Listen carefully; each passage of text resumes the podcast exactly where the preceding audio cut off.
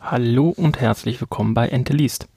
Das Buch, das ich heute für euch mitgebracht habe, ist Der Wüstenplanet von Frank Herbert. Erschien zum ersten Mal 1965. Gelesen habe ich die Neuausgabe von 2016 im Heine Verlag erschienen und zwar die dritte Auflage. Der Wüstenplanet wird vielleicht dem einen oder anderen Zuhörer bekannt sein. Es ist ein recht bekanntes, großartiges Werk von Frank Herbert. Es ist so, ähm, es gilt als einer der, der größten Epen. Ähm, ja, Epen ist der Plural von Epos äh, von in, in, in der Science-Fiction-Literatur im Endeffekt. Worum geht es ganz grob in dem Buch? Ähm, Im Endeffekt spielt der Wüstenplanet in einer sehr fernen Zukunft, ich glaube 1000, 1500 Jahre von heute aus gesehen oder von dem Zeitpunkt, wo es geschrieben wurde. Es gibt grundsätzlich drei große Parteien. Das einerseits einmal der Imperator, andererseits die ähm, großen Häuser, die einmal in den sogenannten Landrats, also muss man sich vorstellen wie eine Art Parlament, ähm, organisiert sind und die Mafia, die auch vom Landrat im Endeffekt äh, kontrolliert werden, beziehungsweise wo die ähm, Häuser Anteile dran haben und äh, zur dritten Seite die sogenannte Raumfahrergilde. Das ganze Buch spielt im Endeffekt oder dreht sich um das alles, was die ganze Zeit nur Gewürz genannt wird oder im Englischen dann halt das Spice. Das wird, denke ich mal, jedem, der auch vielleicht das, die verschiedenen Verfilmungen dieses Buches gesehen hat, ein Begriff sein.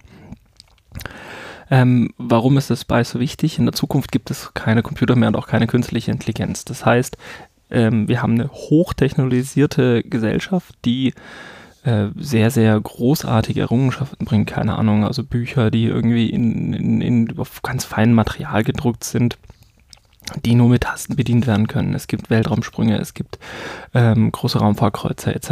etc. etc. Und das Ganze ohne Computer, wie passiert ist, dieses Spice ermöglicht einem ein Stück weit in die Zukunft zu sehen. Deswegen gibt es dann bei der Raumfahrergilde die Raumfahrer, die halt dadurch Berechnungen anstellen können, wohin sie springen müssen. Und als allgemeine Berechnung gibt es dann sogenannte Mentaten.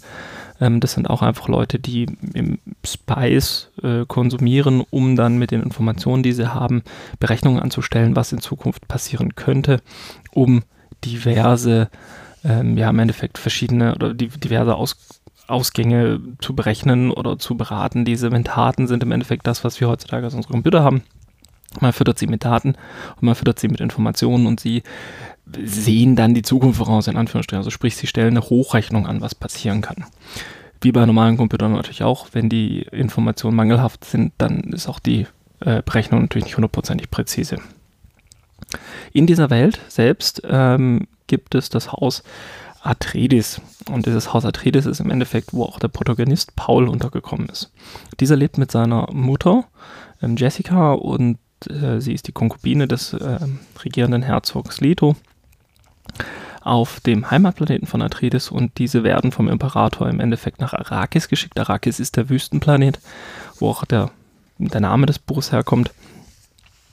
Ähm, und äh, das ganze Buch fängt eigentlich damit an, dass äh, Paul eine Art Prüfung bestehen muss. Also ähm, das Buch lebt sehr, sehr stark von seiner religiösen, philosophischen tiefer gehen in den ganzen Sachen. Also das, das ganze Buch ähm, hat eine sehr, sehr große Backstory. Also allein schon, dass ihr merkt, dass ich minutenlang eine Einführung darüber, naja gut, ein paar Minuten eine Einführung darüber mache, äh, warum es in dieser Welt keine Computer mehr gibt, wie großartig das ist und so weiter, ähm, hat auch eine große, tiefe Religiosität, Spiritualität und auch Philosophie dahinter.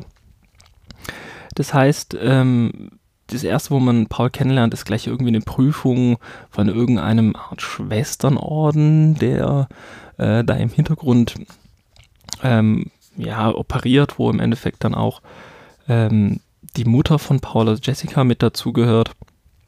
Mit einer älteren Dame, die ihn dann gleich irgendwie in irgendeinen Kubus reinfassen lässt, der unglaubliche Schmerzen erzeugt, ohne eine Spur, also eine physikalische Spur auf seiner Haut zu hinterlassen. Ähm, dann geht es weiter, dass sie nach Arrakis kommen, man glaubt es kaum auf Arrakis, nachdem sie natürlich angekommen sind und sich eingerichtet haben. Ähm, und auch hier im Buch sehr ausführlich erklärt wird, dass Wasser natürlich für den Wüstenplaneten, wer das gedacht, sehr, sehr wichtig ist, ähm, werden sie verraten und zwar von den Harkonnen. Harkonnen ist im Endeffekt ja so, dass das, das auch das politische Gegenbild von ähm, dem Haus Atreides. Ich muss immer wieder nachgucken, wie das Haus heißt, damit ich nicht durcheinander komme. Die Idee dahinter ist schlicht und ergreifend die, Atreides ist sehr viel auf die Loyalität aufgebaut. Die Leute wollen für den Herzog den, während beim Haus Hakon es dann halt Sklaven gibt und ähm, teilweise dann auch wirklich äh, irgendwelche äh, Sklaven, die genutzt werden, um äh, tödliche Ringkämpfe abzuhalten. Es gibt Lustsklaven, vor allem Sklavinnen, ähm, während beim Haus ähm, Atreides da dann halt viel über Liebe und über Loyalität und über, über ja, Pflichtbewusstsein ein Stück weit auch läuft. Es gibt, wie gesagt, diesen Tod von den Hakonnen. Das Ganze ist dann natürlich auch mit dem Imperator nicht ganz, ähm, ja, oder beziehungsweise der Imperator ist in dieser Verschwörung natürlich auch noch mit involviert und eigentlich sollten Paul und Jessica äh, getötet werden. Hm, ist typisch halt. Ähm, man sollte alle Nachfolger von dem, den man verrät, natürlich auslöschen. Es passiert natürlich nicht, wer hätte es gedacht, sondern Paul kommt zu den Fremen. Das kann man sich wirklich vorstellen wie Menschen, die in der Wüste leben, ähm, die da vor allem auch überleben, die ähm, Nahrung zu sich nehmen, beziehungsweise ähm, die, die stark speishaltig ist, die dann auch äh, ja im Endeffekt auch eine sehr, sehr tiefe Religiosität haben. Also ähm, es ist teilweise wirklich regelrecht überraschend, wie viel Religiosität sie haben. Ähm, Paul ist dann durch verschiedene Ereignisse beziehungsweise durch ein paar Dinge, die dann einfach auf eine sogenannte Vorhersehung oder Weissagung zurückgehen, mehr und mehr Anführer, besteht verschiedene Prüfungen und wird sowas wie eine Art Heiland für die Fremen, der die aus der äh, herausführt, aus dem Bösen herausführt, aus der Wüste herausführt. Da merkt man auch schon, ähm, Paul wird natürlich zusammen mit seiner Mutter Jessica von den Fremen aufgenommen. Ähm, gegen Ende des Buches wird dann oder gibt es dann den Krieg gegen die Hakonnen beziehungsweise den Imperator und die Hakonnen. Und das ganze Buch endet äh, am Schluss auf einem gewissen Grad äh, auf einem Cliffhanger, also ähm, ums Ende zum Beispiel voraus zu verraten. Paul wird am Schluss Imperator, was dazwischen passiert, müsste man sich wirklich lesen. Das würde jetzt die Folgen dieses Podcasts sprengen. Dann würde ich jetzt hier drei Stunden über das Buch erzählen.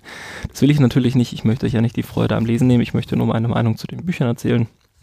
Was ist meine persönliche Meinung zu dem Buch? Das Buch ist, wie ich schon gesagt habe, sehr, sehr reich an, an, an verschiedenen philosophischen und religiösen ähm, Einheiten. Man hat hier wirklich ähm, ein unglaublich tiefes Geflecht. Einmal die Welt, die aufgebaut ist, die, die politische Welt, die umherum aufgebaut ist, also diese drei Parteien, dieser, die großen Häuser mit Landsrat und Mafia, der Imperator und natürlich die Raumfahrergilde, die irgendwie die ganze Zeit auch in einem Machtgefüge sind, in, einem, in einer Machtspannung sind, also dort auch die ganze Zeit es im Endeffekt ein Abwägen voneinander gibt. Also zum Beispiel der Imperator hat dann irgendwie seine eigenen Truppen, während jetzt dieser Landrat zwar keine eigenen Truppen hat, aber die Truppen ähm, der großen Häuser äh, ihre eigenen Truppen unterhalten, wie man sich fast schon gedacht haben kann. Ähm, die Raumfahrergilde selber auch keine Truppen hat, aber zum Beispiel den Truppentransport schlicht und ergreifend besteuert, weil die einen, einen ähm, der alleinige Recht haben, äh, Raumtransporte über längere Strecke durchzuführen und so weiter. Aber auch diese ganze religiöse Aspekt, dieser philosophische Aspekt da drin steht. Also was macht uns eigentlich aus? Ähm, wo, wo kommen wir her? Wo entwickelt sich das Ganze hin? Auch die Aussichten, die Paul dann immer wieder hat und die Einsichten, die Paul dann immer wieder hat in verschiedene Punkte des Lebens, ist mitunter manchmal vielleicht etwas absurd zumindest wenn man es jetzt nur nach dem heutigen Gesichtspunkt geht. Wenn man sich allerdings auf die Welt einlässt und dann auch ähm, die verschiedenen Aspekte mit reinnimmt, zum Beispiel diese Mentaten, die dann irgendwie die Zukunft voraussehen kann, ähm, ist es auf jeden Fall etwas, das man sehr, sehr gut und sehr, sehr ausführlich äh, mit behandeln kann. Das Schöne ist, das Buch erschlägt einen auch nicht damit. Also es ist nicht irgendwie so, dass man sagt, so, Bomben, jetzt liest du bitte erst mal 28 Seiten Philosophie, sondern das ist alles im Subtext mit reingewoben. Klar, man kann es mit ausarbeiten, wie ich es jetzt auch gerade schon erwähnt habe, aber man kann es auch einfach akzeptieren und dann das Ganze machen. Was auch schön ist am Ende vom Buch, oder eine Ausgabe, die ich jetzt gelesen habe, wie gesagt, das ist die Neuauflage von 2016, ist jetzt nicht nur die Geschichte selbst, die geht so ca. 750 Seiten in dem Buch, ist also durchaus etwas ausführlicher, sondern am Schluss gibt es dann auch Ökologie, Religion, die Be Beweggründe und Ziele dieses, äh, dieses, ja, Nonnenorden kannst du nicht wirklich sagen, Frauenorden, äh, wo Pauls Mutter mit dazu gehört, die sogenannte Bene Gesserit. Ähm, dann das Auszüge Buch also Thermologie des Imperium, kartografische Erläuterung und auch eine Karte des Wüstenplanetes selbst. Allerdings nur vom Nordpol, weil ab der Mitte und dem Südpol alles gesperrt ist. Das wird dann auch im Buch, kommt es heraus, woher das Ganze dann auch kommt. Ähm, dieses, diese Karte ist auf jeden Fall sehr, sehr gut geeignet.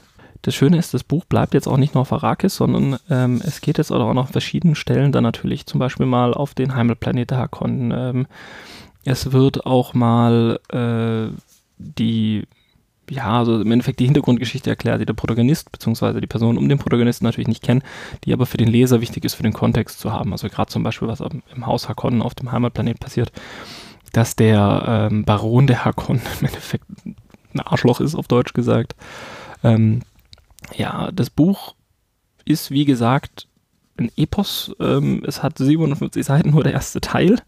Wie gesagt, da gibt es äh, noch weitere Teile. Also Frank Herbert hat dann kurz danach noch Der Herr des Wüstenplaneten und ähm, Die Kinder des Wüstenplaneten geschrieben. Es geht allerdings noch deutlich weiter. Also es gibt da noch viel, viel mehr Bücher drum. Ich glaube, auch seine Söhne haben am Schluss noch weitergeschrieben. Auf jeden Fall ist das Buch für alle, die Science Fiction gerne lesen, ein fast ein Must-Read, würde ich fast behaupten. Also das ist wirklich großartig. Jeder, der mal ähm, sich das mal angucken will, kann ich mal empfehlen, lest euch mal rein, vielleicht leiht euch das Buch erstmal aus, wenn, nicht, ähm, wenn ihr nicht damit einverstanden seid, dafür Geld auszugeben. Ich bin aber der Meinung, wenn man dann erstmal so die ersten paar Seiten gelesen hat oder die ersten zwei, drei Kapitel gelesen hat, das Ganze ist immer so unterteilt in Kapitel mit kurzen Ausschnitten aus ähm, ja, im Endeffekt Zitaten aus irgendwie ähm, zukünftigen Aufschrieben von den Ereignissen, die damals passieren oder die dann später noch kommen. Ähm, das heißt, jeder Abschnitt hat dann sozusagen eine kleine Voraussicht auf das, was im Buch noch kommt. Kann ich nur sagen, dass ich denke mal, die meisten Menschen wird es ähm, relativ schnell in den Band ziehen, eben weil das so eine, eine, eine so belebte, umfangreiche Welt ist. Das war's dann für heute. Ich bedanke mich vielmals für eure Aufmerksamkeit und hoffe, dass wir uns bald wieder hören. Thank you.